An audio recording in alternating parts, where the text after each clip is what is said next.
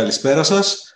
Ονομάζομαι Αριστίδης Χατζής, είμαι καθηγητής ε, στο Εθνικό και Καποδεστριακό Πανεπιστήμιο Αθηνών και διευθυντής ερευνών στο Κέντρο Φιλελεύθερων Μερετών, το οποίο οργανώνει αυτήν την ε, ε, σειρά συζητήσεων με την υποστήριξη του John Templeton Foundation. Είναι ένα μέρος, ένα από τα σημαντικά από τις σημαντικές πρωτοβουλίες ενός εκπαιδευτικού προγράμματος του ΚΕΦΙΜ που υποστηρίζει το John Templeton Foundation και έχει ως τίτλο το βλέπετε, 2021, 200 χρόνια από τη Φιλελεύθερη Επανάσταση. Έχουμε μια μεγάλη σειρά συζητήσεων, η οποία θα κρατήσει μέχρι το τέλος του, 1000, του 2021, μια σειρά συζητήσεων με κορυφαίους Έλληνες και Ελληνίδες, ιστορικούς κυρίως, αλλά όχι μόνο ιστορικούς, και ε, κοινωνικούς επιστήμονες και νομικούς, όπως έχουμε σήμερα τον, τον καλεσμένο μας.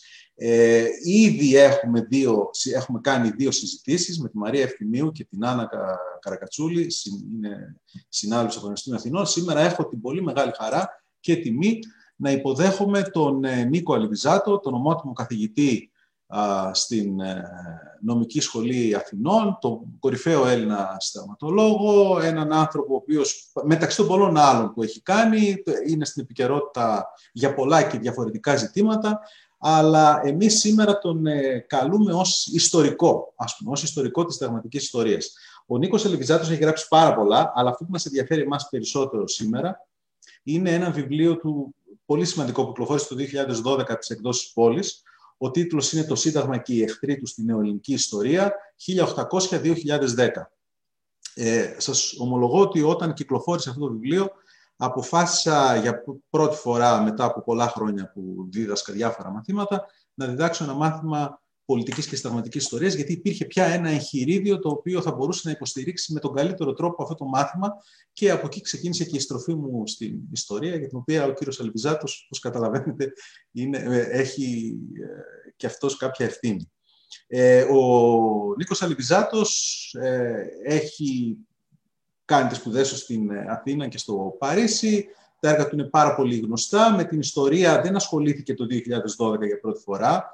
Ε, έχει γράψει βιβλία τα οποία και τις σημειώσεις του κυκλοφορούσαν ένα διάστημα ε, και επιστημονικά άρθρα σχετικά. Το τελευταίο από αυτό, ουσιαστικά δεν είναι άρθρο, είναι κεφάλαιο, αλλά θα το, το διάβασα πολύ μεγάλο ενδιαφέρον και σύντομα θα το διαβάσετε κι εσείς στα αγγλικά πρώτα και ίσως και στα ελληνικά μετά είναι το κεφάλαιο που έχει γράψει για έναν πολύ φιλόδοξο τόμο που θα κυκλοφορήσει από το Harvard University Press το 2021 ε, σε επιμέλεια Πασχάλη Κετρομιλίδη και Κωνσταντίνου Τσουκαλά. Ε, θα, έχει, θα είναι ένα, κατά κάποιο τρόπο ένα, ας το πούμε έτσι, ε, όχι ακριβώς λεξικό, είναι αυτό που λένε οι Anglo-Saxon Companion, ένα δηλαδή ε, ανθολόγιο κειμένων, πρωτότυπων κειμένων για την Ελληνική Επανάσταση. Γράφουν πολύ σημαντικές προσωπικότητες μέσα. Ε, το κείμενο βέβαια για τα συντάγματα της Επανάστασης, που είναι και το θέμα της σημερινής συζήτησης, το γράφει, ε, όπως το ανέμενε κανείς, ο Νίκος Αλιβιζάτος. Με την ευκαιρία λοιπόν αυτή κάνουμε αυτή τη συζήτηση. Θα μιλήσουμε με έμφαση ε, κυρίως για τα συντάγματα της Επανάστασης, αλλά θα προσπαθήσουμε να αναφερθούμε και στα λίγο πριν της, ε, τη, την Επανάσταση και στα λίγο μετά. Ε, ξεκινώ λοιπόν, ε, κύριε καθηγητά, σας καλωσορίζω και ξεκινώ με, μια, με, με κάτι το οποίο γράφετε στο βιβλίο σας και το αναφέρετε και στο άρθρο σας το πρόσφατο, το οποίο για μένα είναι πολύ σημαντικό. Λέτε, ε, αν το θυμάμαι καλά, ότι η, η ελληνική περίπτωση, η ελληνική επανάσταση προσφέρει στις ε, φιλελεύθερες πρωτοπορίες στην Ευρώπη την ευκαιρία για ένα εργαστήριο ιδεών. Και προφανώς μέσα σε αυτό το εργαστήριο ιδεών, στο οποίο μπλέκονται πρόσωπα πολύ σημαντικά όπως ο Μπένθαμ και άλλοι, ε, τα συντάγματα έχουν πρώτο ρόλο. Θέλω να ξεκινήσουμε από αυτό. Τι σημαίνει όταν λέτε εργαστήριο ιδεών, γιατί είναι τόσο σημαντική η, ελληνική, η ευκαιρία που δίνεται από το ελληνικό κράτος; Θυμάστε την ε, προτροπή του Μπένθαμ προς τους ε, Έλληνες που είχαν απευθυνθεί σε αυτόν ήταν ο Μαυροκορδάτος, μεταξύ άλλων και ο Νέγρης, ε, που τους ζητούσαν τη γνώμη του, πολύ γνωστός Βρετανός φιλόσοφος, λέει «Εσάς δεν σας τυραννάει ούτε καμιά αριστοκρατία, ούτε, δεν έχει ούτε βασιλιά ούτε τίποτα. Μπορείτε να ξεκινήσετε περίπου ε, εν λευκό, σεντέρα incognita, για να δούμε τι μπορείτε να φτιάξετε». Και πρότεινε βέβαια κάποιους θεσμούς τότε δηλαδή η Ελλάδα λειτουργεί, ας κάνουμε μια προβολή σήμερα, ε, πώς θα θεωρούσαμε σε, μια ένδοξη χώρα βέβαια, γιατί δεν είναι τυχαίο ότι είναι η Ελλάδα, έχει ένα ένδοξο παρελθόν, ε, η οποία προσπαθεί να σταθεί στα πόδια της κάπου στη Μέση Ανατολή, στην Αφρική ή οτιδήποτε άλλο, όπου σπέβδουμε όλοι, ε, μας ζητάει, συνδεόμαστε κάπου στο παρελθόν μαζί της και μας ζητάνε οι ηγέτες της, οι ηγείτορες της, τις συμβουλές μας. Σπέβδουμε όλοι με τις καλύτερες των προθέσεων, ιδέες, πολλές ιδέες, για το πώς μπορεί να είναι κατά ιδανικό τρόπο οργανωμένη αυτή η χώρα. Ε, λειτουργεί λιγάκι έτσι η Ελλάδα. Και επειδή επαναλαμβάνω είναι ένας συνδυασμός και αναπόλυσης στο παρελθόν, σας θυμίζω ότι ήδη από το 17ο αιώνα στη Γερμανία και αργότερα σιγά σιγά στην υπόλοιπη Ευρώπη αναβιώνει η αρχαία Ελλάδα. Ε, υπάρχουν συνεχή έργα και αναφορές στον αρχαίο ελληνικό πολιτισμό. Αλλά από την άλλη μεριά, ε, ό,τι πιο προοδευτικό υπήρχε, θα λέγαμε με τα σημερινά δεδομένα, δεν λέω ανταρσία, αλλά λέω πάσης φύσεως επαναστάτες, σου λέει ο Βύρον κατά κάποιο τρόπο ήταν σε μια τέτοια λογική η ανάμειξή του με την Ελλάδα. Πάμε, τα δίνουμε όλα, μπας και αυτά που λέμε θεωρητικά μπορούν να υπάρξουν στην πράξη. Ο Μπένθαμ δεν ήξερε τόσο καλά την ελληνική περίπτωση γιατί λέει δεν είστε δεσμευμένοι ούτε από ιερείς, αν θυμάμαι καλά, ούτε και από νομικούς. Αν και υπάρχουν αρκετοί νομικοί εκείνη την εποχή στην Ελλάδα. Ε, πράγματι, και η ευκαιρία που δίνεται είναι και δίνεται επιπλέον διότι έχουν αποτύχει παντού οι φιλελεύθεροι σε όλη την Ευρώπη, μετά το 23 ιδίως, εντό της Ισπανίας. Αλλά πάμε λίγο πιο πίσω. Πάμε λίγο πιο πίσω, γιατί ε, υπάρχει η εντύπωση και στην Ευρώπη ότι δεν υπάρχει μια προεργασία, ότι οι Έλληνες είναι κατά κάποιο τρόπο ε, παθαίνει ας πούμε, στις ιδέες αυτές, δεν γνωρίζουν τόσο καλά τον νεοελληνικό διαφωτισμό, όμως. Εδώ υπάρχει μια προεργασία πολύ σημαντική που και εσείς και στο βιβλίο σας συντονίζετε, είναι ο Ρήγας, είναι ο Ανώνυμος, είναι ο Κοραής, είναι ο, ο διαφωτισμός συνολικά, όχι απλώς ο διαφωτισμός συνολικά, αλλά το γεγονός ότι όπως λέει και ο, ο ένας ιστορικός που τον αγαπάμε και οι δύο νομίζω, ο Φίνλεϊ, ε, τώρα ίσως υπερβολικά το λέει αυτό ο Φίνλεϊ, αλλά τονίζει ότι οι Έλληνες είναι ιδιαίτερως μορφωμένοι, είναι πιο μορφωμένοι κατά μέσο όρο από άλλους λαούς της Ευρώπης. Και αυτός είναι και ο λόγος για τον οποίο οι, οι Ιεραπόστολοι από προτεστάτες και τα λοιπά δεν έχουν και επιτυχία, γιατί είναι, οι Έλληνες δεν μπορούν τόσο εύκολα να παρασυρθούν. Ε, υπάρχει λοιπόν ένα περιβάλλον ιδεολογικό, πνευματικό, το οποίο ε, θα δημιουργήσει τις προϋποθέσεις για να γίνει κάτι σημαντικό και σε αυτό το τομέα το συνταγματικό. Κοιτάξτε, ε, είναι μια διαχρονική σταθερά, θα έλεγε κανείς, στην ε, ελληνική ιστορία. Η ελίτ και όχι μόνο οι προοδευτικοί διανοούμενοι, ενώ τους ε, εμπόρους, τους απλούς ανθρώπους που καταφέρουν να βγάλουν λεφτά, θεωρούν αυτονόητο ότι τα παιδιά τους θα σπουδάσουν στην Ευρώπη. Στέλνουν τα παιδιά τους έξω. Ε, η περίπτωση του Κοραή είναι μία χαρακτηριστική, αλλά δεν είναι η μόνη. Θα έλεγα ότι από πολύ παλιότερα υπάρχει αυτό το ρεύμα του πηγενέλα, που φτάνει μέχρι τις μέρες μας. Η περίπτωση την οποία έχω πρόσφατα, ε, όχι πρόσφατα, είναι αρκετά χρόνια, ε, αναφέρει σε κάποια ε, ομιλία μου, ήταν η περίπτωση ενός εξαιρετικά ε, συμπαθούς δασκάλου μας, του Απόστολου Γεωργιάδη, στην εναρκτήρια ομιλία του ε, στην Ακαδημία Αθηνών. Μιλούσε για το αστικό δίκαιο στο κατόφλι της Νέας Χιλιετίας. Παρόντες ήταν, εκείνη, εκείνα τα χρόνια ήταν επικεφαλής της νομικής υπηρεσίας της Εκκλησίας Ελλάδος. Χριστόδουλος. Ε, εγώ μάλιστα καθόμουν δίπλα-δίπλα με τον Πασχάλη Κιτρομιλίδη εκείνο το βράδυ. Του λέω, για να δούμε το αστικό δίκαιο στο κατόφλι, τι θα πει για το οικογενειακό δίκαιο. Ήταν η πρώτη περίοδος που ε, καθιερωνόταν ο γάμος των ομοφιλοφίλων. Στην Ολλανδία, στο Βέλγιο κλπ. Και εκεί που περιμέναμε ότι θα έλεγε ο Γεωργιάδης, άνθρωπος πολύ έξυπνος, αλλά κατά βάση συντηρητικών αντιλήψεων. Αυτά τα πράγματα ποτέ δεν θα έρθουν στην Ελλάδα κλπ. Μπροστά στο Χριστόδουλο, μπροστά στον πρόεδρο της Δημοκρατίας λέει για να δούμε πότε θα μας έρθουν στην Ελλάδα αφού τα παρουσίασε. Θέλω να σας πω ότι από παλιά οι ελληνικές ελίτ, όσο συντηρητικές και να είναι, θυμάμαι συντηρητικούς δικαστές επιχούντας, στέλνουν τα παιδιά τους έξω.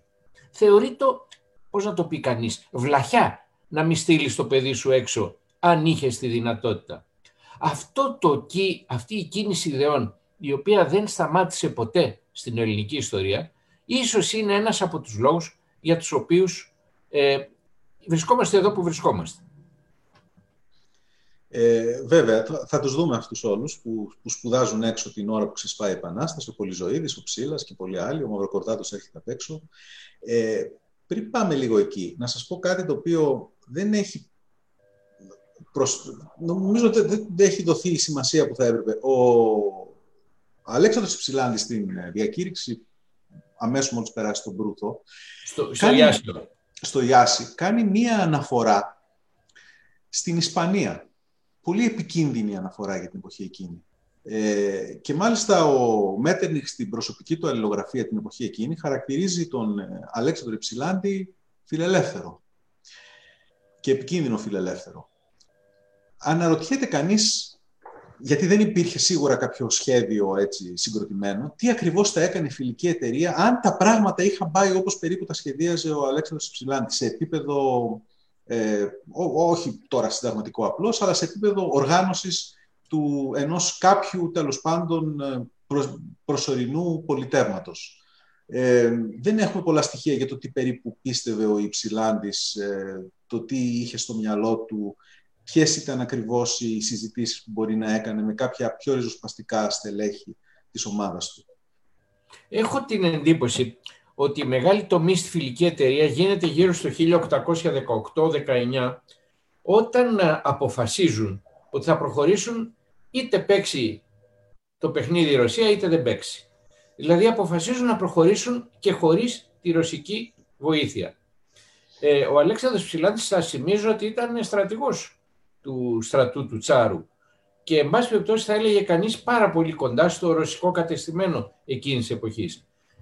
Είναι αδύνατον να έκανε αυτή τη στροφή η φιλική εταιρεία χωρίς ο ίδιος να έχει προσχωρήσει σε αυτή την αντίληψη. Φαίνεται ότι είχε χειραφετηθεί. Δεν είμαι καθόλου βέβαιος ότι θα έκαναν κάτι διαφορετικό από αυτό που έγινε, δηλαδή την Εθνοσυνέλευση της Επιδαύρου. Άλλωστε, σας θυμίζω ότι την Εθνοσυνέλευση Επιδαύρου, άσχετα αν ο ίδιος δεν είχε πάει προσωπικά, την είχε συγκαλέσει ο Δημήτριος Υψηλάντης. Ναι, έτσι ακριβώς. Ε, ωραία, ξεσπάει επανάσταση, είναι γνωστά τα γεγονότα. αυτό που κάνει πολύ μεγάλη εντύπωση και το τονίζετε κι εσείς αρκετές φορές σε κείμενά σας, είναι ότι ενώ βρισκόμαστε σε μία ε, κατάσταση εμπόλεμη, η οποία, και μάλιστα πολύ σκληρού πολέμου, πολέμου ο οποίος οδηγεί ολόκληρες περιοχές σε αφανισμό, σε καταστροφή, ε, με χιλιάδες, δεκάδες χιλιάδες ε, νεκρούς. Ε, έχουμε συνελεύσεις συνεχώς, έχουμε μάλιστα συνελεύσεις και, και εκλογές, έχουμε συνεδριάσεις, έχουμε συγκρούσεις πολιτιακού χαρακτήρα και μάλιστα πότε, στις χειρότερες στιγμές, έτσι. Δηλαδή, όταν πέφτει το την περίοδο από την ώρα που θα πέσει το Μεσολόγγι μέχρι που θα πέσει η Αθήνα, εμείς περνάμε το πιο ριζοσπαστικό σύνταγμα στην Ευρώπη, αν στον κόσμο, περνάμε, επιλέγουμε κυβερνήτη κτλ.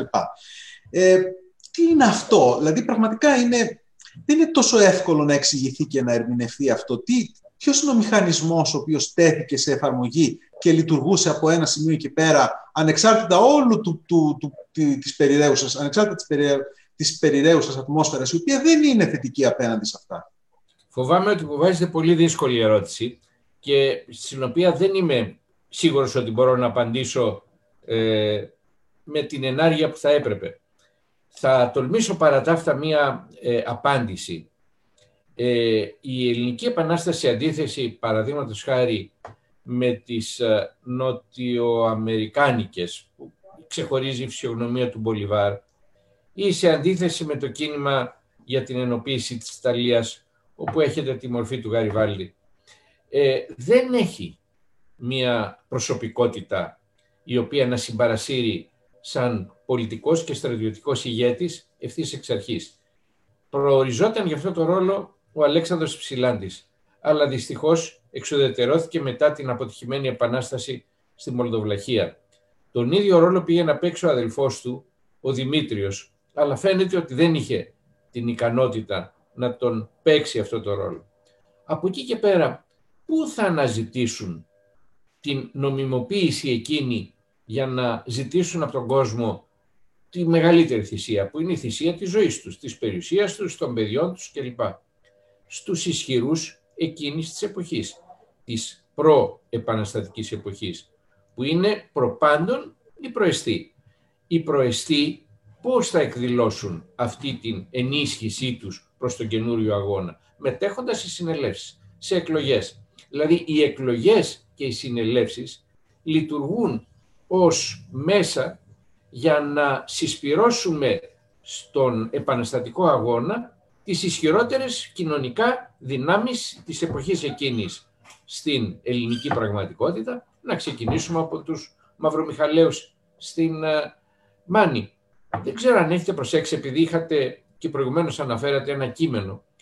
Το πρώτο, πρώτο, πρώτο κείμενο στην κυρίως Ελλάδα, που ήταν η, το, η διακήρυξη του Πετρόμπεϊ Μαυρομιχάλη μπαίνοντας στην Καλαμάτα. Απευθύνεται στις ξένες αυλές και λέει ότι εμείς κάνουμε συνέλευση. Συνέλευση, είμαστε όλοι συγκεντρωμένοι.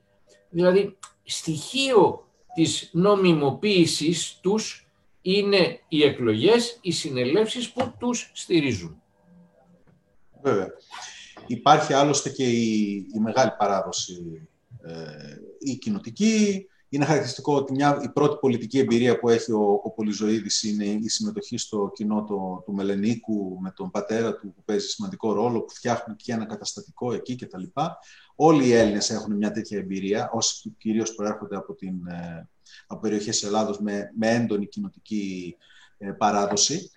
Αλλά λέτε κάτι επιπλέον, όχι τόσο στο βιβλίο σας, όσο στο, στο κείμενο αυτό το οποίο πρόκειται να κυκλοφορήσει, που μου έκανε εντύπωση, με έβαλε να σκεφτώ αρκετά χρησιμοποιείται και μία φράση του, του Φίνλεϊ. Ε, λέει ο Φίνλεϊ ότι η, αυτό που ένωνε, ε, περίπου αυτό λέει ο Φίνλεϊ, ότι αυτό που ενώνει τους επαναστάτες, και έχει δίκιο νομίζω, είναι κυρίως η θρησκεία. Είναι χριστιανοί ορθόδοξοι όλοι. Ε, λέει ότι δεν υπάρχει, χρησιμοποιώ τα λόγια του Φίνλεϊ τώρα, ε, μία, έτσι, ένα, ε, μια ισχυρή αίσθηση ότι ανήκουμε στην ίδια κοινότητα. Ο καθένας είναι πολύ πιο συνδεδεμένος με τον τόπο του με τους ανθρώπους εκεί, με τα δίκτυα στα οποία ανήκει, πολύ λιγότερο με κάτι ευρύτερο. Ε, καθώς λοιπόν είναι οι διανοούμενοι, είναι οι έμποροι, είναι επαναστάτες όπως ο Κολοκοτρώνης, οι Παφλέσσας που ξέρουν πάρα πολύ καλά, έχουν, πολύ καλά, έχουν μια ιδιαίτερα ανεπτυγμένη εθνική συνείδηση εκείνη την εποχή, πατριωτική. Όμως για το μεγάλο μέρος του ελληνικού πληθυσμού, που οι άνθρωποι δεν έχουν ακούσει πολλά πράγματα, δεν είναι άγνωστες οι έννοιες για αυτούς, Νομίζω ότι ο πρώτος, και εδώ θέλω να μου πείτε τώρα αν αυτό που λέω σας ακούγεται πάρα πολύ υπερβολικό, ο πρώτος, το πρώτο είδος πατριωτισμού το οποίο αρχίζουν να αντιλαμβάνονται και το οποίο τους ε, του, τους οργανώνει σε ένα διαφορετικό είδος κοινότητος από αυτό το οποίο είχαν μέχρι τώρα, το θρησκευτικό, το, το τοπικό κτλ. Είναι ο, συνταγματικό, ο συνταγματικός πατριωτισμός. Δηλαδή τα συντάγματα είναι και όργανα καλλιέργειας εθνικής συνείδησης. Ή σας φαίνεται πολύ υπερβολικό αυτό; Νομίζω ότι κάνετε ένα βήμα παραπάνω από ότι ναι. εγώ τουλάχιστον είμαι έτοιμος να κάνω. Μακάρι να ήταν έτσι. Ε, δεν υπάρχει αμφιβολία ότι το Σύνταγμα συνεγείρει. Είναι ένα αίτημα το οποίο ε, ξεσηκώνει τον κόσμο. Ε, όταν πάψαμε να έχουμε Σύνταγμα, κυρίως με την έλευση του Όθωνα, δημιουργείται ένα ολόκληρο κίνημα που ζητάει την καθιέρωση συντάγματος, αλλά ε, έχοντας κυρίως στο μυαλό μου τους Αμερικανούς, οι οποίοι σου λένε ότι η συσπηρωτικό στοιχείο του Αμερικανικού πατριωτισμού είναι το Σύνταγμα και η προσήλωση στο Σύνταγμα, πράγματι μπαίνοντας μέσα στο Κογκρέσο πάνω έχουμε ε, το Σύνταγμα, το We the People, ας πούμε, ε, μουσιακά και συμβολικά ως συσπηρωτικό στοιχείο του Αμερικανικού έθνους, θα μ' άρεσε πολύ να ίσχυε αυτό που λέτε. Δεν είμαι τελείως σίγουρος ότι είναι δεδομένο. Δηλαδή, εκτός από τη θρησκεία που παίζει καταλητικό ρόλο ως εισπυρωτικό, έτσι ορίζεται ο Έλληνας στο Σύνταγμα της Επιδαύρου. Ο χριστιανός είναι, ο οποίος έχει γεννηθεί σε, αυτές τη, σε αυτή τη χώρα. Ε, εκτός από τη θρησκεία και τη γλώσσα, η οποία επίσης παίζει καταλητικό ρόλο, δεν είμαι καθόλου σίγουρος ότι το Σύνταγμα που έχει μια τεράστια δημοτικότητα, δεν υπάρχει αμφιβολία, ε, καταφέρει να συσπυρώσει. Δεν θα ήμουν. Πάντως είναι εξαιρετικά ενδιαφέρον το ερώτημα που κάνετε για έναν συνταγματολόγο. Θα ήθελα να το ψάξω παραπάνω.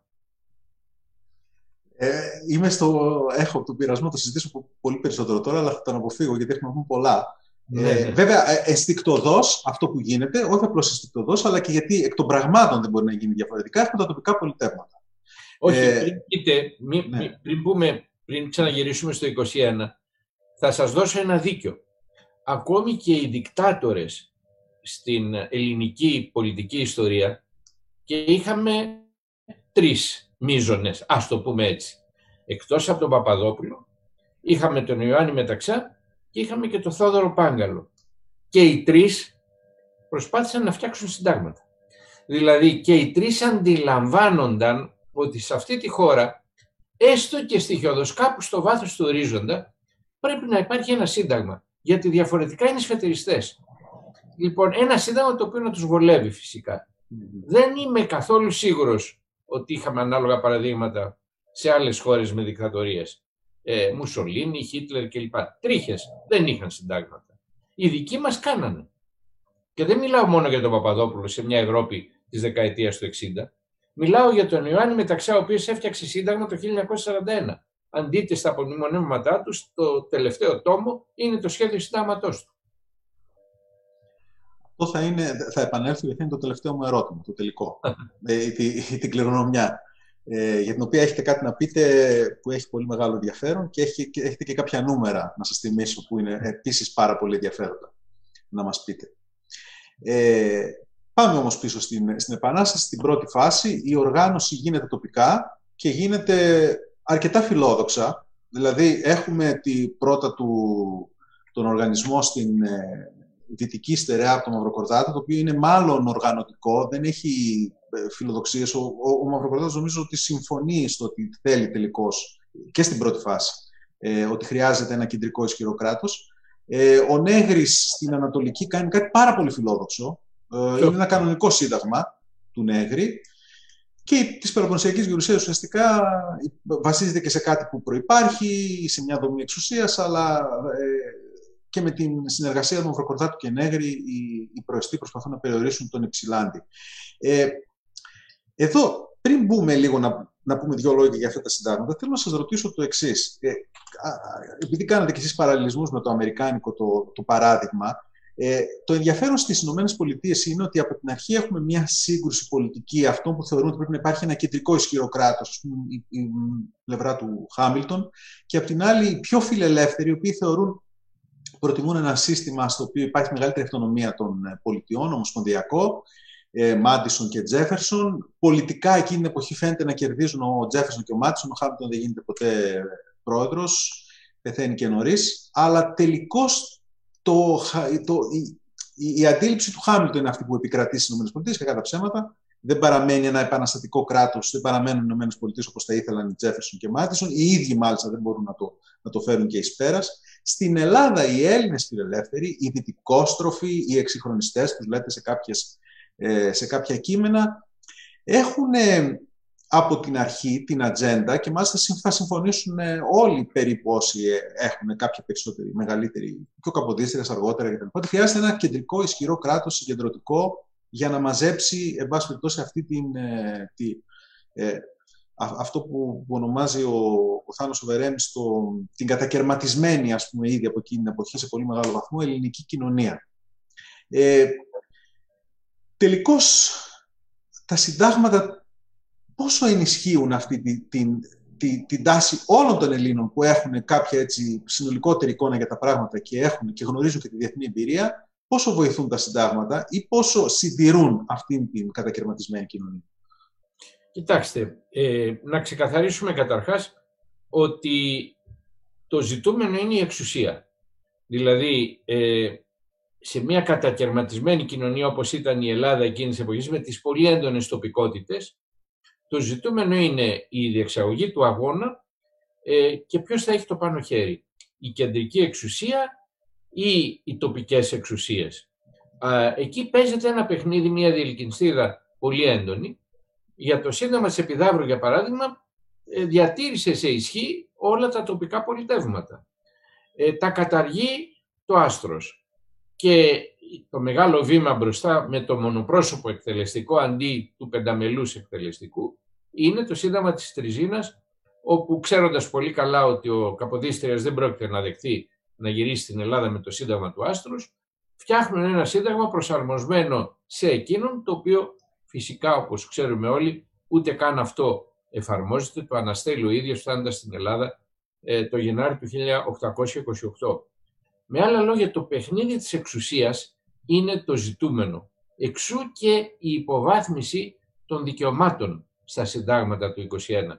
Για τα δικαιώματα των πολιτών, που είναι το άλλο μεγάλο σκέλος κάθε μοντέρνου συντάγματος, λίγα πράγματα υπάρχουν.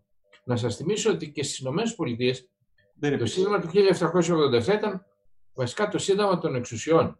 Τα δικαιώματα θεσπίστηκαν με, τα 10, με τις 10 τροποποιήσεις του 1791 αργότερα και σε εμάς μπήκανε κάπως παραπάνω στο Σύνταγμα της Τριζίνας και εν πάση περιπτώσει αργότερα. Με άλλα λόγια το παιχνίδι της εξουσίας ήταν το ζητούμενο. Θα δεχθούν οι τοπικοί παράγοντες να απαλωτριώσουν τα προνόμια τους, για να το πω πολύ έτσι κατανοητά, χάρη μιας κεντρικής εξουσίας η οποία θα μπορούσε να είναι και εναντίον τους. Αυτό το παιχνίδι το αντιλαμβάνονται ότι δεν γίνεται να κάνεις αγώνα εναντίον των Τούρκων ή μετά όταν εισβάλλει ο Ιμπραήμ χωρίς μία συντονισμό και κυρίως μία ισχυρή κεντρική εξουσία, το αντιλαμβάνονται, αλλά ταυτόχρονα με μισή καρδιά. Σου λέει προσωπικά, εγώ πιστεύω ότι δεν σας λέω ότι είναι χιδέα συμφέροντα, που ήταν και τέτοια. Εγώ πιστεύω ότι είμαι καλύτερος. Δεν μπορείτε στη Μάνη ε, εμένα το Μαυρομιχάλη από εκεί και πέρα και επί Καποδίστρια και επί Αντιβασιλείας και επί Όθωνα βλέπετε την μεγάλη, την πολύ μεγάλη δυσανεξία των τοπικών παραγόντων να αποδεχθούν την κεντρική εξουσία. Ο Πετρό, οι Μαυρομιχαλαίοι σου λέγανε εμείς δεν πληρώναμε φόρους επί ε, Οθωμανικής κυριαρχίας. Θα πληρώσουμε φόρους σε αυτό το Καποδίστρια ή σε αυτό το που ήρθε τώρα μόλις τα πράγματα. Θα στείλουμε τα παιδιά μας στο στρατό που δεν τα στέλναμε στο στρατό επί αιώνες. Λοιπόν, αυτό το πράγμα, αυτή η σύγκρουση μεταξύ των τοπικών παραγόντων, οι οποίοι ήταν, επαναλαμβάνω, οι μόνοι ισχυροί παράγοντες εκείνη την εποχή στην ελληνική κοινωνία. Και όσον έβλεπαν πιο μακριά και ήθελαν μια ισχυρή κεντρική εξουσία, είναι το μεγάλο διακύβευμα των συνταγμάτων ε, του αγώνα. Ε, αυτό θα έλεγα ότι δεν είναι τελείως προφανές στον τρόπο με, το οποίο, με τον οποίο διδάσκονται τα συντάγματα του αγώνα, τα διδασκόμαστε στα σχολεία, όπου αν θέλετε, ή ακόμη και στο πανεπιστήμιο, διδάσκονται περισσότερο σε ιδεολογικά κείμενα που ενσωματώνουν μια ιδεολογία, το φιλελευθερισμό και τη δημοκρατικότητα, αλλά το παιχνίδι της εξουσίας, αυτή η διελκυνστίδα, δεν είναι εντελώς ξεκάθαρη. Για να δούμε τώρα, θα δούμε ακριβώς αυτό. Καταρχάς, ξεκινάει η, η συνέλευση στην Επίδαυρο στις 20 Δεκεμβρίου. Είναι μεγάλη στιγμή αυτή για τον ελληνισμό. Το περιγράφει ο Νικόλαος Ραγούμης με, με πολύ συγκινητικό τρόπο. Ε, Μάλιστα είναι και ο πρόγονος του, του Μάρκου Δραγούμη που έχει... Του δικού σας. Ε, του δικού μας Μάρκου Ε, ο πατέρας του Μάρκος Δραγούμης είναι και αυτός, ε, βρίσκεται, είναι και αυτός ένας από τους επαναστάτες. Ε, ξεκινάει λοιπόν και μέσα σε, σε λιγότερο από δέκα μέρες κανονικά, έτσι, έχουμε ένα σύνταγμα το οποίο είναι σε μεγάλο βαθμό πρωτότυπο. Δεν, είναι, δεν αποτελεί αντιγραφή κάποιου πολύ συγκεκριμένου. Βέβαια υπάρχει, θα, και θα, θα, τα δούμε τώρα και στη συνέχεια. Είναι ο Γκαλίνα εκεί που έχει τα συντάγματα τα, και παίρνουν ιδέες από εκεί και τα λοιπά. Είναι ο Πολυζωήδης που έχει γνωρίζει αρκετά και αυτός. Αλλά έχει αρκετά Εσείς στοιχεία πρωτοτυπίας. παραπάνω, ναι. Ε, τον Γκαλίνα ποιος τον έφερε; Ο Μαυροκορδάτος. Ο Μαυροκορδάτος. Ε. Το είναι πολύ... Ξέρετε ποιο είναι το, το αστείο εδώ. Ο, η, η πολιτική του Μαυροκορδάτου από την πρώτη στιγμή είναι να πείσει τους Ευρωπαίους ότι η επανάσταση αυτή δεν έχει υποκινηθεί από τους Ρώσους. Δεν είμαστε άνθρωποι των Ρώσων. Μπορείτε να μας δείτε ως Έλληνες και, και κυρίως χριστιανούς. Αυτό τον ενδιαφέρει να πείσει, γιατί ξέρει ότι αυτό είναι το χαρτί. Και το δεύτερο, δεν είμαστε και φιλελεύθεροι καρμπονάροι κτλ. Παρ' όλα αυτά, φέρνει μαζί του τον Καλίνα. Και δεν είναι ότι τον φέρνει μαζί. Τον φέρνει στην Επίδαυρο, του δίνει έναν επίσημο ρόλο, δεν είναι πληρεξούσιος βέβαια ο Γκαλίνα, αλλά έχει επίσημο ρόλο Και μετά η ελληνική κυβέρνηση του Μαυροκορδάτου πάλι, με υπογραφές Μαυροκορδάτου και Νέγρη, ευχαριστούν δημόσια τον Καλίνα, τον Καρμπονάρο τον Καλίνα, τον επικίνδυνο, έτσι, και του δίνουν και δίπλωμα. Μετά την μετά, μετά την... Ε, ναι. Αναρωτιέται κανείς γιατί γίνονται όλα αυτά με αυτόν τον τρόπο. Ε, ένα λοιπόν που είναι πολύ ενδιαφέρον είναι τα, τα στοιχεία, τα, ο, ο Πασχάλης Κιτρομιλίδης στο πολύ ενδιαφέρον πρόλογο που έχει γράψει, που έχει γράψει για, το, για τις παρατηρήσεις του Κοραή, λέ, τονίζει ιδιαίτερα αυτό το πρωτότυπο της ελληνικής συνταγματικής παράδοσης ήδη από την Επίδαυρο. Ε, για παράδειγμα, ενώ βρισκόμαστε στην Νότιο Ευρώπη, δεν αντιγράφουμε το Καντίθ καθόλου. Οι Ιταλοί το, Καντίθ, το σύνταγμα του Καντίθ, το ισπανικό δηλαδή, το έχουν ως Ευαγγέλιο. Έτσι, είναι αυτό που, σε αυτό βασίζεται κυρίως... Να σας θυμίσω ότι το Σύνταγμα του Κάδικος, όπως ονομάζεται, ναι.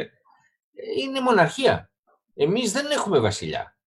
Δηλαδή, ποιον θα βάλουμε βασιλιά το 1821-22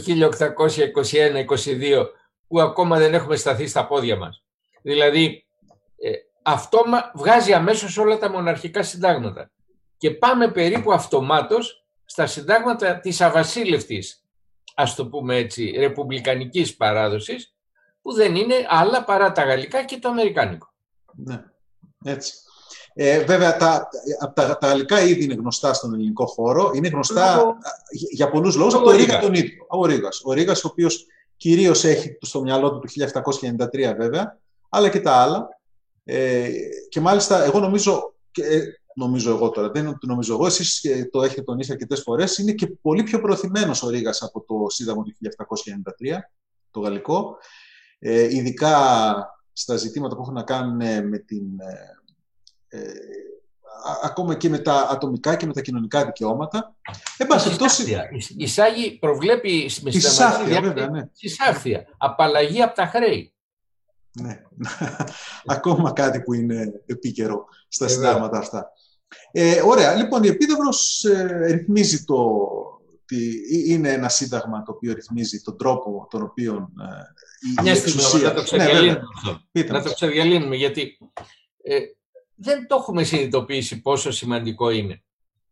Προβλέπει, αντί για την κυρία Σακελαροπούλου, πρόεδρο Δημοκρατίας, ας το πούμε έτσι, πενταμελές όργανο, δηλαδή πέντε άνθρωποι θα παίζουν αυτό το ρόλο. Θα είναι συλλογικό όργανο αυτό. Γιατί; Γιατί κανένας δεν θέλει να αναγνωρίσει το προβάδισμα του άλλου. Πέντε σου λέει είμαστε, ο ένας θα εξισορροπεί τον άλλον και δεν θα με, ε, ενδεχομένως δεν θα με καβαλήσει για να το πω λίγο λαϊκά. Ναι. Προσέξτε, αυτό το εκτελεστικό δεν είναι η κυβέρνηση.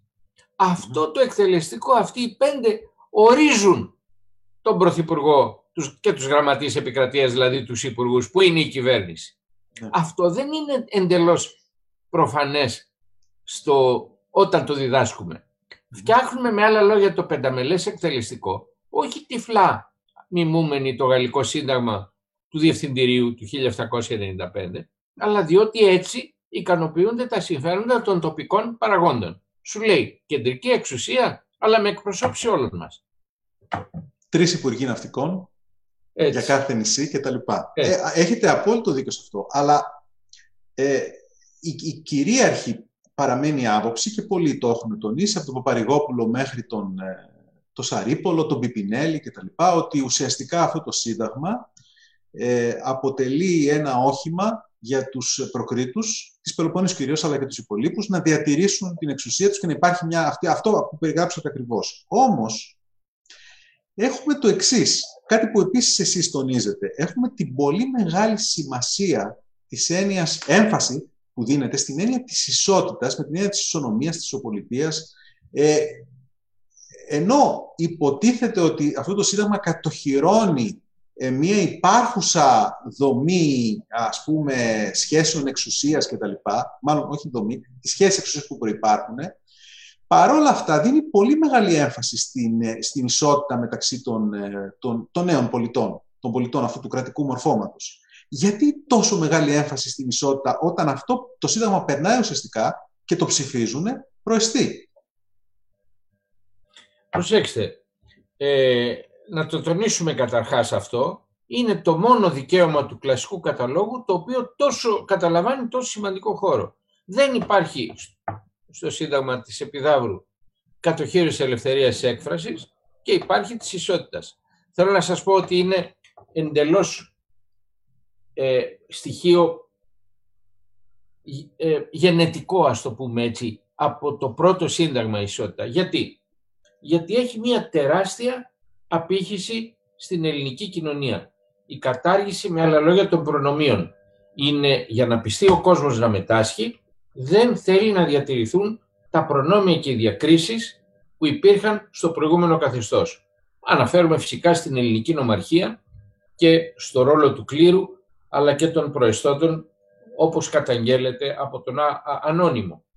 Τι υπενήσωμε, ότι η ισότητα, και τώρα αναφέρομαι, μιλάω και σε ένα ε, think tank φιλελεύθερο, σε σχέση με την ελευθερία στην νεότερη ελληνική ιστορία υπερέχει παρασάγκας. Και μου έχει κάνει εντύπωση από τις μελέτες που έχει κάνει ο Φίλιππος Ηλιού. Ε, ο Φίλιππος Ηλιού έχει αφιερώσει δύο ή τρεις βασικές μελέτες του, πολύ μεγάλος ιστορικός, της δεκαετίας του 50 και του 60, στο ποιοι ήταν οι συνδρομητές των βιβλίων στην τουρκοκρατούμενη Ελλάδα. Να σας θυμίσω ότι τότε τα βιβλία δεν βγαίναν όπως σήμερα, με ρίσκο του εκδότη. Μαζεύαν οι εκδότες, οι, οι υποψήφιοι εκδότες ενός βιβλίου χρήματα, οι λεγόμενοι συνδρομητές, και με βάση αυτά τα χρήματα έβγαζαν το βιβλίο και εν συνεχεία τα έστελναν. Οι πίνακες των συνδρομητών είναι δημοσιευμένοι στο τέλος του βιβλίου. Ο Ηλιού τι έκατσε και έκανε; Έκατσε και έκανε ανάλυση των που είναι οι συνδρομητές σε και ποια βιβλία αγοράζουν. Ε, έχει αποδείξει ότι η απήχηση του Ρουσό είναι πολλαπλάσια από την απήχηση του Βολτέρου. Δηλαδή, ο φιλόσοφος της ισότητας και του κοινωνικού συμβολέου στην Ελλάδα είναι δημοφιλέστερος από το φιλόσοφο της ελευθερίας. Αυτό το βλέπει κανείς και στα συντάγματα του Ρίγα. Δηλαδή, η ισότητα, επαναλαμβάνω και νομίζω ότι έχει να κάνει με τις δομή, την κοινωνική δομή της τουρκοκρατίας, αλλά και με την απόρριψη της, του, του τουρκικού ζυγού, ε, έχει τεράστια, τεράστια, ε, τεράστια, τεράστιο προβάδισμα σε σχέση με την ελευθερία. Ναι, αυτό είναι γεγονός, είναι ο καημός των Ελλήνων. Έτσι. Οι Έλληνες είναι πολίτες και μάλιστα η, η, η, ανισότητα, η πολιτική στην ελληνική κοινωνία θα, με τον ένα ή τον άλλο τρόπο θα μείνει μέχρι το 1974. Έτσι. Θα αποτελεί ένα στοιχείο. Δεν υπάρχει ε, Πολίτες δεύτερης κατηγορίας κτλ.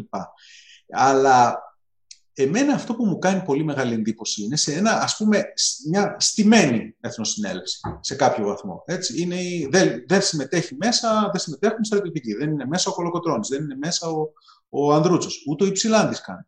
Ε, σε μια τέτοια, ας το πούμε, στημένη α, α, συνέλευση, ε, με, τους, με αυτούς που έχουν περισσότερα δικαιώματα, περισσότερη δύναμη από τους άλλους, Θυμίζω ότι αυτό που ρωτάει ο Σωτήρης Χαραλάμπης στο Παπαφλέσα, ο Σωτήρης Χαραλάμπης στη Βοστίτσα είναι από αυτούς που ακούν θετικά το Παπαφλέσα, αλλά του λένε ένα, ένα λεπτό όμως, ωραία. Μετά την Επανάσταση, ποιος θα κυβερνάει, εμένα αυτό με ενδιαφέρει. Θα κυβερνάει, α, θα κυβερνάω εγώ όπως κυβερνούσα πριν, προεστή, ή θα κυβερνάει, και νομίζω ο Σωτήρης Χαραλάμπης, αυτός που δείχνει τον αδελφό του Παπαφλέσα, ή κάποιος από τον αδελφό σου που δεν ξέρει ούτε πυρούνι να χρησιμοποιήσει. Ε, αυτοί λοιπόν περνούν ένα σύνταγμα το οποίο εξομοιώνει τους ετερόχθονες ε, με τους ε, αυτόχθονες, ε, θέτει την αξιοκρατία ως ένα βασικό κριτήριο κτλ.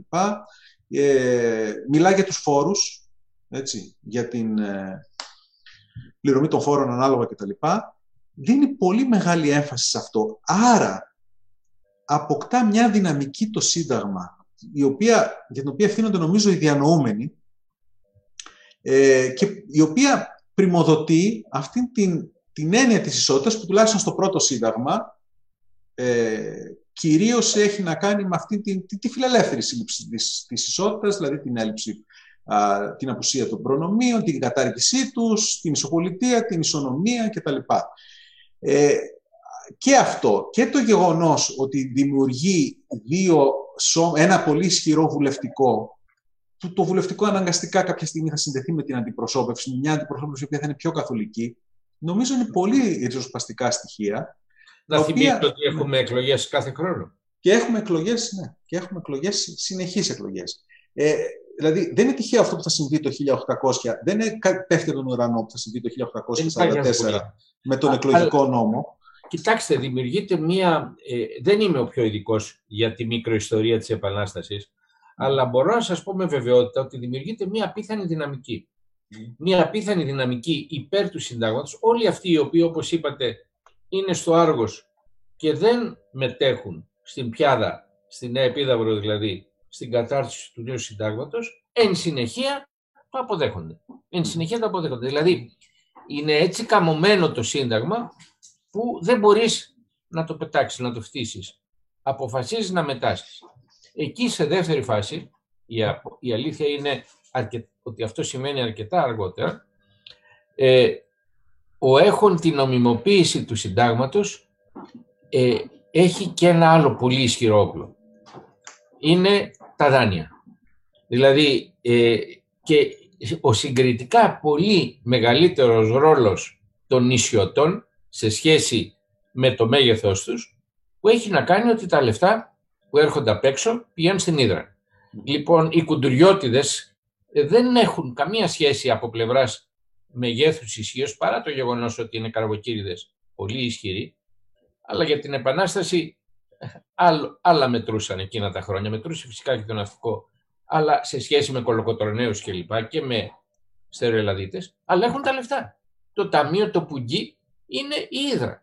Λοιπόν, το, το Σύνταγμα και η τάση αυτή, η νομιμοποιημένη δια του Συντάγματος εξουσία να είναι αυτοί οι οποίοι συμπαρασύρουν, έχει να κάνει και με, την, ε, με το γεγονός ότι αυτή η εξουσία εκφράζει στην Ελλάδα προς τα έξω.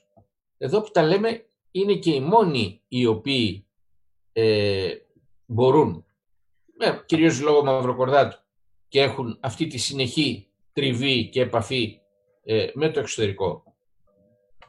Εκείνο που εμένα προσωπικά με συναρπάζει και επαναλαμβάνω αν είχα, τα, ε, πώς το λένε, αν ήμουν 20-25 χρονών θα ήταν μια δουλειά που θα έκανα, είναι η στρατιωτική διάνοια που λέγεται κολοκοτρώνης, πώς καταλαβαίνει, και αυτό φαίνεται ειδικά το 1826-27, ότι χωρίς να τα βρούμε με τους άλλους δεν μπορούμε να προχωρησουμε Δηλαδή, αυτός ο πανίσχυρος στην Πελοπόννηση άνθρωπος, ο οποίος κατ' ουσίαν αυτός κυβερνάει την Πελοπόννησο τα χρόνια της Επανάστασης, καταλαβαίνει ότι μόνος του δεν αρκεί. Και έχω την εντύπωση ότι είναι ένα από τα πιο ενδιαφέροντα κεφάλαια να δει κανείς, βέβαια θα μου πείτε, έχει περάσει από τη Ζάκυνθο, έχει περάσει από την Αγγλοκρατία. Δεν είναι ξύλο απελέκητο ο Κολοκοτρόνη, μόνο μία διάνοια. Ξέρει. Παρά τα αυτά, η, η, η γενοδορία αλλά και η παραχώρηση που κάνει απέναντι στους ε, πολιτικούς ε, και τους νησιώτες είναι εντυπωσιακή.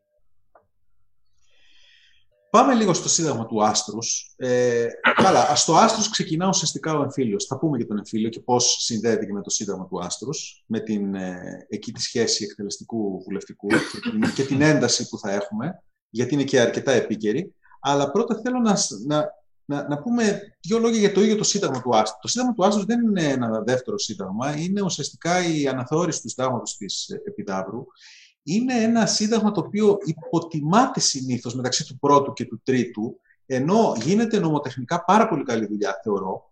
Ε, το σύνταγμα εμπλουτίζεται, διορθώνεται, ε, προστίθεται πολύ σημαντικά δικαιώματα όπως η ελευθερία του, η ελευθεροτυπία, η κατάργηση της δουλείας. Υπάρχει θέμα με τη δουλεία. Ε, το γνωρίζουμε. Αλλά κυρίως καταργεί τα τοπικά πολιτεύματα. Καταργεί τα τοπικά πολιτεύματα. Αυτό θα πάω στο, στο θέμα το, το δεύτερο, δεύτερη ερώτηση που θα έχω να κάνω σχετικά με τον ναι. εμφύλιο. Ε, το δικαίωμα του αναφέρεστε μέσα, ο νόμος δικαστής, η τυπική ισχύ του συντάγματος, το πιο σημαντικό από όλα, το σύνταγμα πραγματικά είναι σύνταγμα τώρα πια. Ε, και πολλά, πολλά, πολλά, πολλά άλλα. Τώρα, αυτό το πολύ καλό σύνταγμα, ε, νομίζω ότι φαίνεται αυτό και από τα δημοσιεύματα του, του ξένου τύπου που το αναδημοσιεύουν διατάξεις του συντάγματος αυτού. Φαίνεται από το, από το πώς χρησιμοποιείται το σύνταγμα αυτό, από, τη, από τις πάρα πολλές αναφορές που έχουμε εκείνη την εποχή από Έλληνες πολίτες, βασίζονται στο Σύνταγμα, από τις πολλές αναφορές ακόμα και στο δικαίωμα της ελευθεροτυπίας και βέβαια από την εμφάνιση του τύπου το 1824. Αλλά το Σύνταγμα αυτό αποτελεί την αφορμή, ίσως ας πούμε, ή, τα, τα μετεόρτια του Συντάγματος του εμφυλίου πολέμου. Και ο εμφύλιος αυτός πόλεμος ξεκινά με μία, ε, με μία πράξη, ε, μία ας πούμε εισβολή, ας το πούμε, στο βουλευτικό, στο κοινοβούλιο, που θυμίζει πολύ την Αμερικάνικη, τα, τα γεγονότα στις ΗΠΑ τα πρόσφατα. Ε, έρχεται, έχουμε μια σύγκρουση εκτελεστικού και βουλευτικού που καταλήγει σε εισβολή ε, ανθρώπων του εκτελεστικού, γνωστών ε, αγωνιστών, τώρα δεν μην μπούμε στις λεπτομέρειες, που μπαίνουν μέσα στο, στη Βουλή, στο Άργος, ε, διαλύουν τα πάντα, εκβιάζουν τους βουλευτές, θέλουν να τους υποχρεώσουν, διαλύεται η Βουλή, εν πάση περιπτώσει αλλάζει η έδρα κτλ. Νομίζω ότι το ελληνικό πολιτικό σύστημα το αντιμετώπισε πολύ πιο όρημα από το αμερικάνικο. Ε, Καταρχάς είχαμε impeachment αμέσως. Δηλαδή το βουλευτικό καταργεί το εκτελεστικό. Και έχουμε, καλά, έχουμε δύο βουλευτικά και δύο εκτελεστικά από εκεί και πέρα. Αλλά είναι χαρακτηριστικό ότι το impeachment εκεί ήταν ε, ταχύτατο στην περίπτωση την ελληνική. Θα ήθελα το σχόλιο σας αυτό και λίγο και μια αναφορά που σίγουρα θα την περιμένουν πάρα πολύ για την Αμερικάνικη. Αυτά που γίνανε τέλος πάντων στις ΗΠΑ, τα οποία δεν τιμούν καθόλου το παλαιότερο σύνταγμα του κόσμου και την παλαιότερη ρεπουμπλικανική αβασίλευτη δημοκρατία. Κοιτάξτε, είναι, είναι αυτό που λέμε η παιδαγωγική λειτουργία του συντάγματος. Καταρχάς να, να ξεδιαλύνουμε ότι για, και, και με τα τρία συντάγματα το οργανωτικό μέρος είναι αυτό που μετράει περισσότερο δίνει την νομιμοποίηση στους κυβερνώντες. Λοιπόν, ε, τα δικαιώματα είναι πραγματικά το δευτερεύον στοιχείο στο Σύνταγμα. Μας αρέσει να το λέμε, να τα αναδεικνύουμε με σημερινά κριτήρια, αλλά για εκείνη την εποχή θα έλεγα ότι είναι περισσότερο διακηρύξεις ιδεών και λιγότερο ε, εργαλεία που επιτρέπει σε κάποιον να αμυνθεί στην αυθαιρεσία του κράτους ή οτιδήποτε άλλο. Το οργανωτικό, επαναλαμβάνω, είναι που μετράει περισσότερο. Λοιπόν, η κατάργηση των τοπικών πολιτευμάτων και η δυνατότητα ε, διορισμού για, συγκεκριμένα, ε, για συγκεκριμένη δράση αρχιστρατήγου είναι ένα πολύ σημαντικό βήμα προς την ισχυρή κεντρική εξουσία. Και αυτό το κάνει όντως το Σύνταγμα του Άστρους.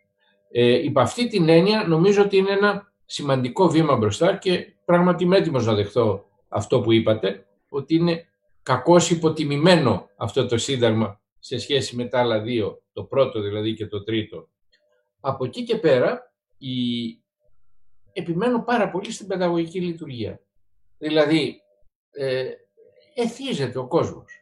Χρησιμοποιεί επιχειρήματα αναφερόμενος σε ένα νόμο.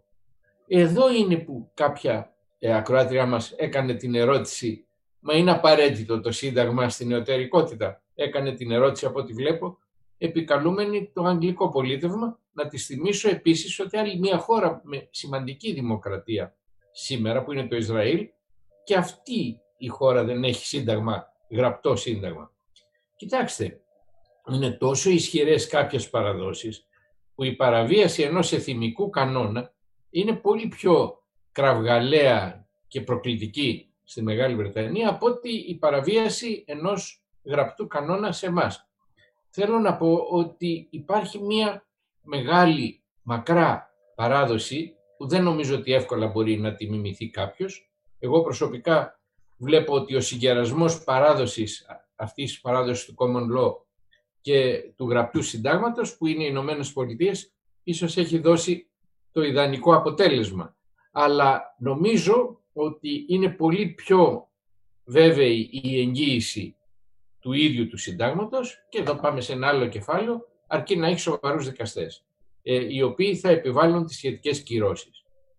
Τώρα να πει κανείς, να συγκρίνει κανείς την εισβολή, την προχθεσινή ή όχι, δεν είμαι σίγουρος ότι προχθές είχαμε να κάνουμε με οργανωμένη εκ των προτέρων εισβολή για την κατάληψη της εξουσίας ήταν μια διαδήλωση η οποία δηλαδή δέχομαι την άποψη που υποστήριξε προχθές στην Καθημερινή και ο Καλύβας, ο Στάτης Καλύβας, δηλαδή είναι μια διαδήλωση η οποία εκτρέπεται και αυτά τα υποκείμενα, αυτοί οι τραμπούκοι, εισέρχονται στη Βουλή περίπου ε, ανεμπόδιστοι.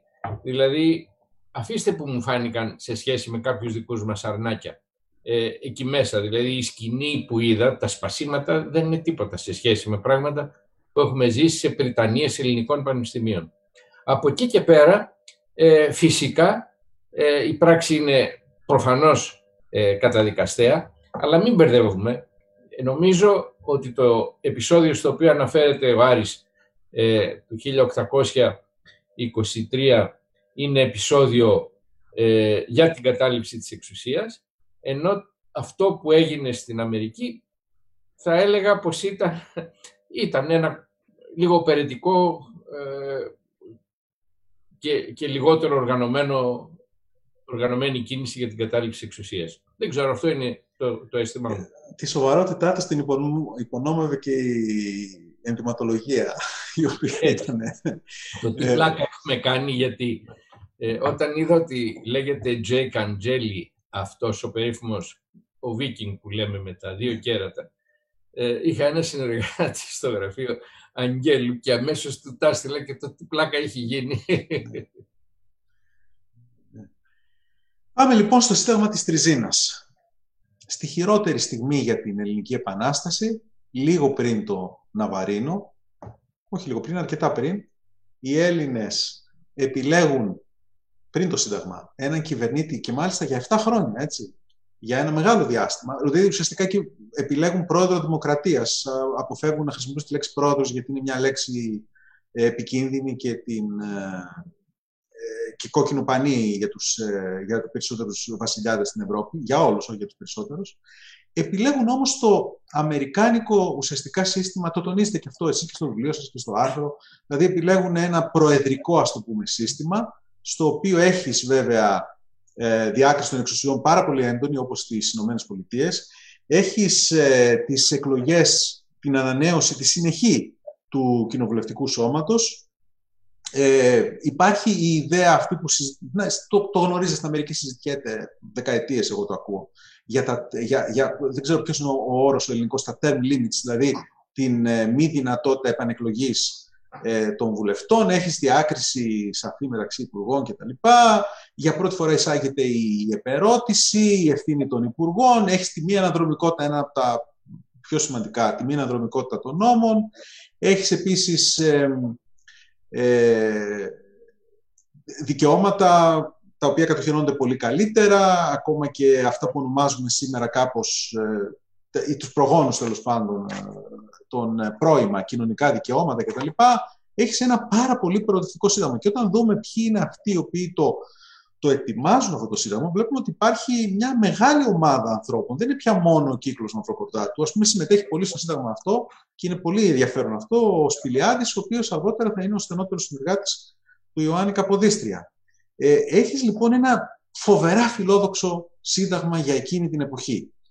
Και πρώτη ερώτηση που φαντάζομαι αυτό θα ήταν και στο μυαλό του Καποδίστρια όταν το πρώτο διάβασε ήταν τι ακριβώς είχαν στο μυαλό τους. Δηλαδή, ε, γιατί κάτι τόσο φιλόδοξο, γιατί ήταν τόσο... Ο φίλος μας, ο, ο, ο κορυφαίος Έλληνας ιστορικός, ο Κώστας Κωστής, θεωρεί ότι είναι ε, α, α, α, αυτά τα συντάγματα, οι φιλελεύθερες ιδέες για την εποχή κάνουν περισσότερο κακό, δηλαδή εμποδίζουν τη δημιουργία μιας κεντρικής διοίκησης, η οποία είναι απαραίτητη κτλ. Είναι από τους, πιο, από τους νεότερους ιστορικούς που συνεχίζουν μια παράδοση των Ελλήνων ιστορικών και συνταγματολόγων που τονίζουν ε, την πολυδιάσπαση που τα συντάγματα αυτά τελικώς ε, επιτυχάνουν. Γιατί κάτι τόσο φιλόδοξο, τι ήταν αυτό που τους οδηγεί σε... Και μάλιστα στο αμερικάνικο μοντέλο. Για το αμερικάνικο μοντέλο δεν μου φαίνεται με ένα τόσο περίεργο, γιατί υπάρχει μια συγκροτημένη ομάδα ανθρώπων. Στα ελληνικά χρονικά είναι το όργανό τους, αλλά και αλλού, που ε, θαυμάζουν το αμερικάνικο μοντέλο, έχουν τον Κοραή σαν τον πατέρα του πνευματικό και επιδιώκουν συστηματικά την υιοθέτηση του Αμερικάνικου μοντέλου, είναι το πιο ριζοσπαστικό από όλα. Ε, αλλά οι υπόλοιποι γιατί να δεχτούν ένα τέτοιο σύστημα; Είναι μόνο ο μοναδικός λόγος είναι ότι θέλουν να έχουν τον Καποδίστρια υπό κάποιον έλεγχο, ή υπάρχει και κάτι άλλο; Είναι αυτή η παράδοση που λειτουργεί από μόνη της; Η προσωπική μου γνώμη είναι ότι θα ήθελαν πάρα πολύ να έχουν τα παλιά συντάγματα του Άστρους και της Επιδαύρου. Είναι όμως εντελώς προφανές ότι ο Καποδίστριας δεν θα μπορούσε ποτέ να ανοιχθεί να είναι ένας από τους πέντε. Ε, είναι εντελώς προφανές, το έχουν αντιληφθεί. Από εκεί και πέρα όμως, ό,τι μπορούμε από το παλιό να το διατηρήσουμε. Αυτό είναι το Σύνταγμα της Τριζίνας. Δηλαδή ένα πανίσχυρο βουλευτικό το οποίο ψηφίζει τους νόμους και μπορεί θεωρητικά να ανατρέψει ε, τη βούληση του κυβερνήτη. Ε, με τέτοιες συνθήκες ο άλλος πώς θα το ανεχόταν στις συνθήκες εκείνης της εποχής; Ο Καποδίστριας, και αυτό επίσης δεν διδάσκεται κατά τη γνώμη μου στην, ε, στα σχολεία και στην ε, επίσημη εκδοχή της ιστορίας. Ο Καποδίστριας δεν καταργώντας αν θέλετε, αναστέλλοντας το σύνδεμα της Τριζίνας, φυσικά κοίταξε το άμεσο μέλλον. Τη διεξαγωγή, σας θυμίζω, ακόμη είχαμε εχθροπραξίες. Σας θυμίζω ότι το 1828 όταν γύρισε ο Καποδίστριας, η στερεά Ελλάδα, ε, η Αττική, η Αθήνα που βρισκόμαστε σήμερα, ήταν πάλι, μιλάνε για υπό Οθωμανικό ζυγό. Δηλαδή εκεί έγινε μια διαπραγμάτευση που η Αττική, η Βιωτία και η Εύβοια μπήκαν στο κράτος χάρη στη διαπραγμάτευση του Καποδίστρια και μπήκαν πολύ αργότερα. Μπήκαν με τη συνθήκη, όχι του 30, του 32. Θέλω να πω ότι ακόμη πεζόντουσαν τα πράγματα. Σου λέει πώς είναι δυνατόν εγώ να κάνω δουλειά όταν έχω να λογοδοτώ κατά αυτόν τον τρόπο έτσι. Αυτό νομίζω ότι ήταν η αγωνία του Καποδίστρια. Ο ίδιος τι είχε στο μυαλό του. Καθότι ήταν νομίζω πάρα πολύ ρεαλιστής πολιτικός, είχε στο μυαλό του τη συνταγματική μοναρχία. Ήξερε με άλλα λόγια ότι χρειαζόμαστε βασιλιά στην Ελλάδα. Ότι με άλλα λόγια δεν είσαι σοβαρή χώρα εκείνη την εποχή στην Ευρώπη αν δεν έχεις εστεμένο επικεφαλής. Και έβλεπε τον εαυτό του περισσότερος ως πρωθυπουργό της συνταγματικής μοναρχίας και λιγότερος ως πρόεδρο της δημοκρατίας, δηλαδή αρχηγό της εκτελεστικής εξουσίας και αρχηγό του κράτους ταυτόχρονα. Έχει υπάρξει η, η αλληλογραφία Καποδίστρια Λεοπόλδου του Βελγίου που ήταν ο προαλυφόμενος για βασιλιάς Ελλάδος πρωτού επιλεγεί ο Όθωνας είναι νομίζω σε αυτό το σημείο διαφωτιστική. Ναι, και, και πάρα πολύ χρήσιμη. Βέβαια ο Καποδίστριας έχει στο μυαλό του ε, ένα πολιτικό σχέδιο. Κάποια στιγμή κάπου γράφεται, δεν θυμάμαι τώρα που ακριβώς, ότι έχει, έχει ένα συνταγματικό όραμα, αλλά δεν πείθει αρκετούς ότι το έχει πραγματικά. Αυτό βασίζεται στο ότι πρέπει να προετοιμαστεί ο ελληνικός πληθυσμός και να πρέπει να προετοιμαστεί με δύο τρόπους. Να αποκτήσουν οι Έλληνες μια μικρή περιουσία ε, ως μικρογεωκτήμονες από μια, να έχουν δηλαδή ε, μια βάση οικονομική για να είναι και πιο υπεύθυνη η ψήφος τους και δεύτερον να ε, έχουν και ένα μήνυμο ας πούμε γνώσεων, εκπαίδευσης κτλ. Και, και εκεί επενδύει ο Καποτίστριας και, και πολιτικά κτλ. Ε, όταν λοιπόν θα οριμάσει ο ελληνικός λαός θα είναι και έτοιμος για ένα σύνταγμα. Ε, αναρωτιέται κανείς, τώρα βέβαια στην, στην ιστορία αυτά τα ερωτήματα δεν έχουν και πολύ νόημα, αλλά αναρωτιέται κανείς μετά την αποτυχία, μετά την, την, την παρέτηση του Λεοπόλδου, για την οποία δεν ευθύνεται ο Καποδίστριας.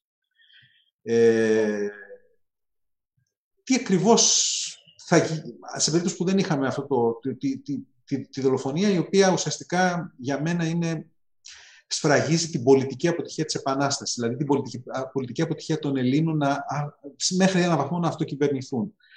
Μετά λοιπόν αυτό, αυτό το τραγικό γεγονός, ε, αλλάζουν τα ε, πάντα. Αλλάζουν τα ε, πάντα. Αντιμετωπίζουν τον Όθωνα ως παράκλητο μετά. Αλλά αν δεν είχε δολοφονηθεί, ε, θα άνοιγαν η, θα υπήρχε το, έστω ως ένα ενδεχόμενο ανάμεσα σε πολλά άλλα και η πιθανότητα τελικώς οι Έλληνες να αποφύγουν έναν ξένο μονάρχη. Κοιτάξτε, η μόνη χώρα στην Ευρώπη εκείνη την εποχή που δεν έχει μονάρχη είναι η Ελβετία η οποία και αυτό εξηγείται σε μεγάλο βαθμό λόγω των πανίσχυρων καντονίων τα οποία ανταγωνίζονται μεταξύ τους και δεν είναι προφανές ότι θέλουν μια τόσο ισχυρή κεντρική εξουσία. Είναι συνομοσπονδία άλλωστε μέχρι το 1848. Μετά γίνεται ομοσπονδία. Λοιπόν, δυσκολεύομαι να φανταστώ μια μεσημβρινή Ελβετία για να χρησιμοποιήσω μια έκφραση του Γιώργου Θωτοκά ε, η Ελλάδα είναι πολύ μεσογειακή χώρα για να στηριχθεί σε ένα καθεστώς, να μπορεί να κυβερνηθεί σε ένα καθεστώς τόσο λεπτεπίλεπτων ισορροπιών. Νομίζω ότι ο Καποδίστριας είχε το ρεαλισμό να ξέρει ότι εκείνη την εποχή χωρίς μονάρχη δεν μετράς, θα έκανε, δεν ξέρω αν θα ήταν ο Όθωνας, ο βασιλιάς τον οποίο ο ίδιος θα επέλεγε, σίγουρα θα δυσκολευόταν να είναι μια από τις τρεις προστάτηδες δυνάμεις διότι οι άλλες θα είχαν αντιρρήσεις, αλλά μην ξεχνάμε όλο συγγένειες ήταν εκείνη την εποχή. Δεν είμαι καθόλου σίγουρος και αυτό εσείς ίσως μπορείτε να με διαφωτίσετε κάπως παραπάνω, ε, για εάν και κατά πόσον είχε καλλιεργηθεί, είχαν καλλιεργηθεί δεσμοί του Καποδίστρια με τις δύο κεντρικές ε, ευρωπαϊκές αυτοκρατορίες, τους Αυσούρους και τους Χοενζόλεν εκείνη την εποχή και αν από εκεί ενδεχομένως κάτι περιμέναμε. Δεν έχω ιδέα. Είχε ήδη ξεκινήσει η διαδικασία για τον Όθωνα, είχε προεπιλεγεί ο Όθωνας κατά κάποιο τρόπο. Ε, αν ορκείται κανείς τι θα συνέβαινε. Ε, να τελειώσω, η πρώτη τελευταία μου ερώτηση έχει να κάνει πάλι με τον ε, Καποδίστρια. Κάτι που του λέει ο Μακρυγιάννης. Ε, αυτό που του λέει ο Μακρυγιάννης, όσο φορές και να το διαβάσω, μου φαίνεται συγκλονιστικό. Δηλαδή, αναρωτιέμαι πώς ένας άνθρωπος σαν τον Μακρυγιάννη ε, έχει τόσο επεξεργασμένη σκέψη. Του λέει κάποια στιγμή του συζητάνε με το νοερά έτσι, με το Καποδίστρια ή, ή τα φαντάζεται μακριά ή, ή, τα φαντάζεται πραγματικά έγινε συζήτηση πάση και του λέει ε, ήμασταν πουλί και βγήκαμε από το, από το κέλυφος. Δεν μπορείς να μας ξαναβάλεις μέσα.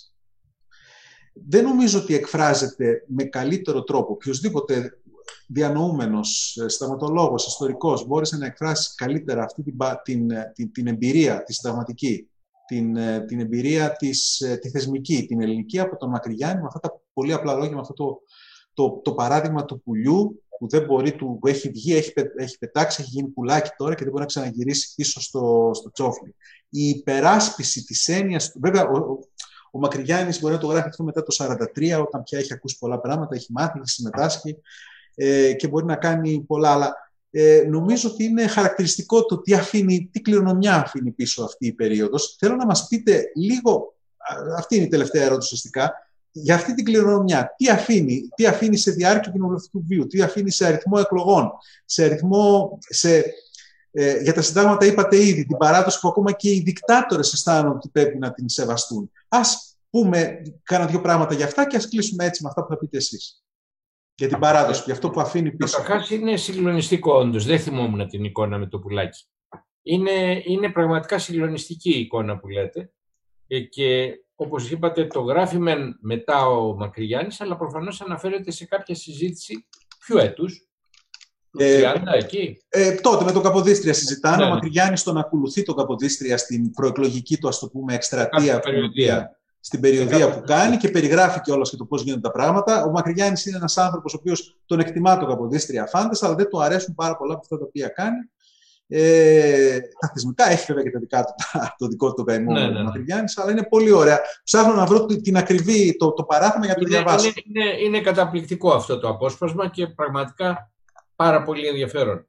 Λοιπόν, νομίζω ότι. Ε, να σας το, το διαβάσω, ένα λεπτό να διαβάσω. Δεν θα βγούμε εύκολα πίσω εις του αυγού το τζόφλιο, ότι δεν είμαστε πουλάκι να χωρέσουμε πίσω, εγίναμε πουλί και δεν χωρούμε. Φοβερό. Είναι φοβερό, όντως. Είναι φοβερό.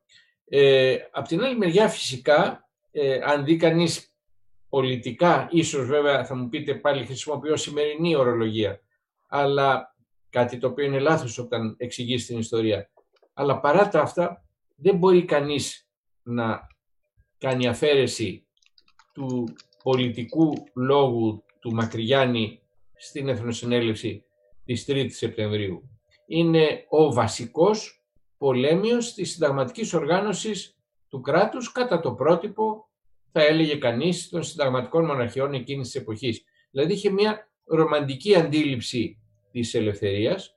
Δεν είμαι καθόλου σίγουρος ότι θα μπορούσε να ενταχθεί σε ένα συγκεκριμένο πολίτευμα είναι μία παράδοση η οποία, να τολμήσω να το πω, κατεβαίνει από πολύ μακριά και συνεχίζεται στις μέρες μας.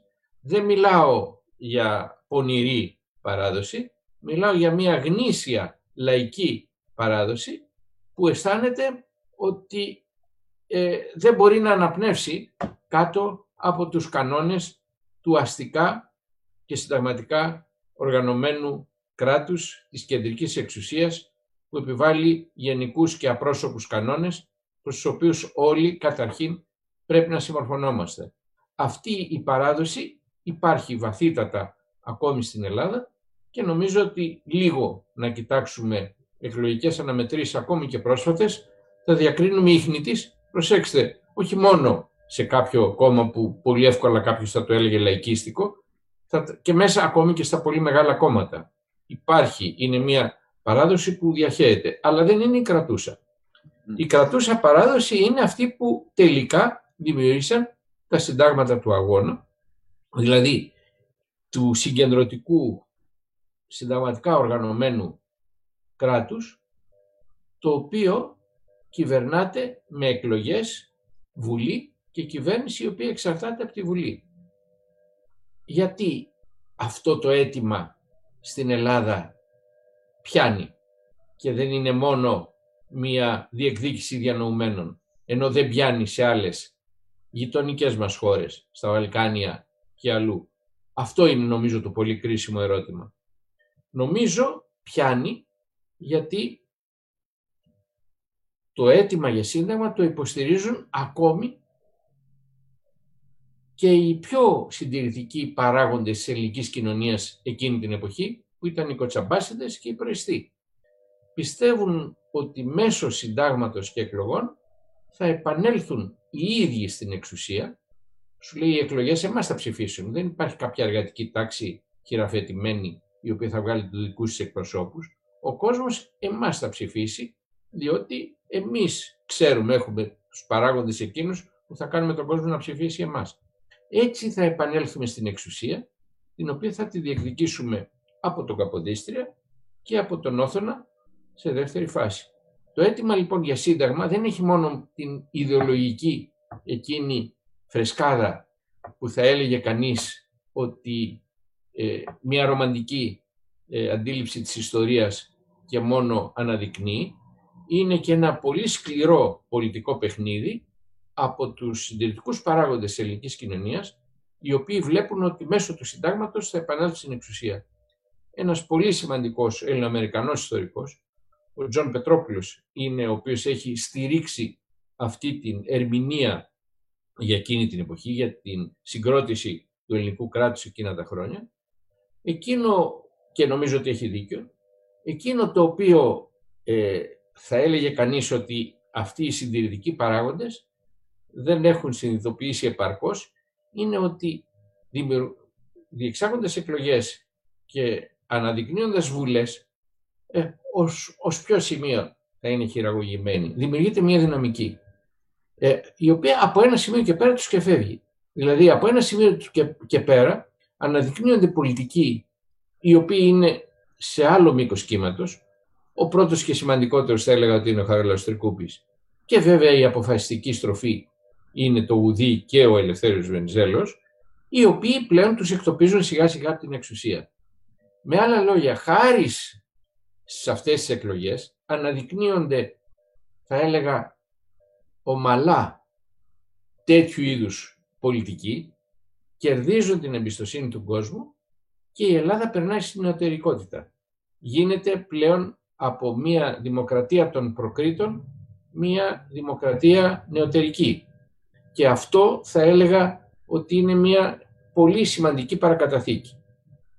Τώρα λέτε να πούμε τα νούμερα. Τα νούμερα είναι πολύ σημαντικά. Καταρχάς επί θέλει πολλή δουλειά, δεν είμαι έτοιμος να την κάνω, αλλά έχω αρχίσει να την κάνω, να αναλύσουμε πόσο γνήσιες ήταν οι εκλογές στα χρόνια της Επανάστασης. Τέσσερις εκλογές. Οι τρεις εθνοσυνελεύσεις, θα μου πείτε και η τέταρτη του Καποδίστρια. Ακόμη και οι εκλογές του Καποδίστρια δεν θεωρούνται ενώθες είναι ένα κεφάλαιο. Από εκεί και πέρα, οι πρώτες εκλογές φυσικά γίνονται. Έχουμε εκλογές για τοπική αυτοδιοίκηση και στη δεκαετία του 1830 της απόλυτης μοναρχίας. Έμεση, δεν είναι ακριβώς άμεση καθολική ψηφοφορία. Εκλέγουμε τους μισούς δημοτικούς συμβούλους. Αλλά εκλογές για Βουλή έχουμε το 1843. Από τότε έως τις εκλογές του 2019 έχουμε 67 εκλογές. Από αυτές τις 67 εκλογές, οι 50 με 55, εξαρτάται εκεί, υπάρχει μια ας πούμε, διχογνωμία, για τις εκλογές του 61. Αν αυτές είναι εκλογές γνήσιες, η βία και νοθεία κλπ. Ε, εγώ σας λέω, από αυτές τις εκλογές, πάνω από τις 50, ήταν άψογες. Δεν αφιζητήθηκαν ποτέ. Εκλογές μάλιστα οι οποίες λειτουργήσαν ως ασφαλιστική δικλίδα. Να σας θυμίσω κάτι που το ζήσαμε όλοι μας πριν από λίγα χρόνια. Την ένταση της βίας που υπήρχε στην Αθήνα και στην Ελλάδα το 2011-2012 που έπεσε αμέσως μετά τις εκλογές του 2012. Μα γιατί έπεσε αμέσως, διότι φάνηκε ότι μπορεί ενδεχομένως ένα μη συστημικό κόμμα να γίνει κυβέρνηση. Ακριβώς αυτός ήταν ο ρόλος των εκλογών. Να θυμίσω ότι ήταν γνήσιες οι εκλογές του 1950 και ότι το ΚΚΕ το οποίο έχει ιτηθεί στο γράμμο Βίτσι στρατιωτικά έχει ένα κόμμα τη Δημοκρατική Ενότητα η οποία έχει 10%, παίρνει 10%. Ε, να σημίσω τις εκλογές του 1936 μετά την παλινόρθωση του στέματος όπου έχουμε την έξαρση της βίας, την απίθανη έξαρση της βίας τους μήνες που προηγήθηκαν, οι οποίες είναι άψογες. Εντάξει, οδηγήθηκαμε στη δικτατορία, αλλά δεν φταίνει οι εκλογές που πήγαμε.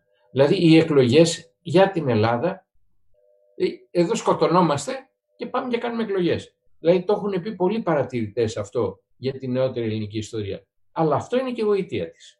Αποσυμπιέζει είναι... την, την κατάσταση. Αποσυμπιέζει και είναι και η γοητεία της. Οι εκλογές δεν είναι μια ρουτίνα, όπως συμβαίνει στις περισσότερες δυτικές δημοκρατίες. Είναι το πανηγύρι, ακόμα. Τα ποσοστά συμμετοχής είναι πολύ μεγάλα. ποτέ δεν ήταν στην πραγματικότητα υποχρεωτική.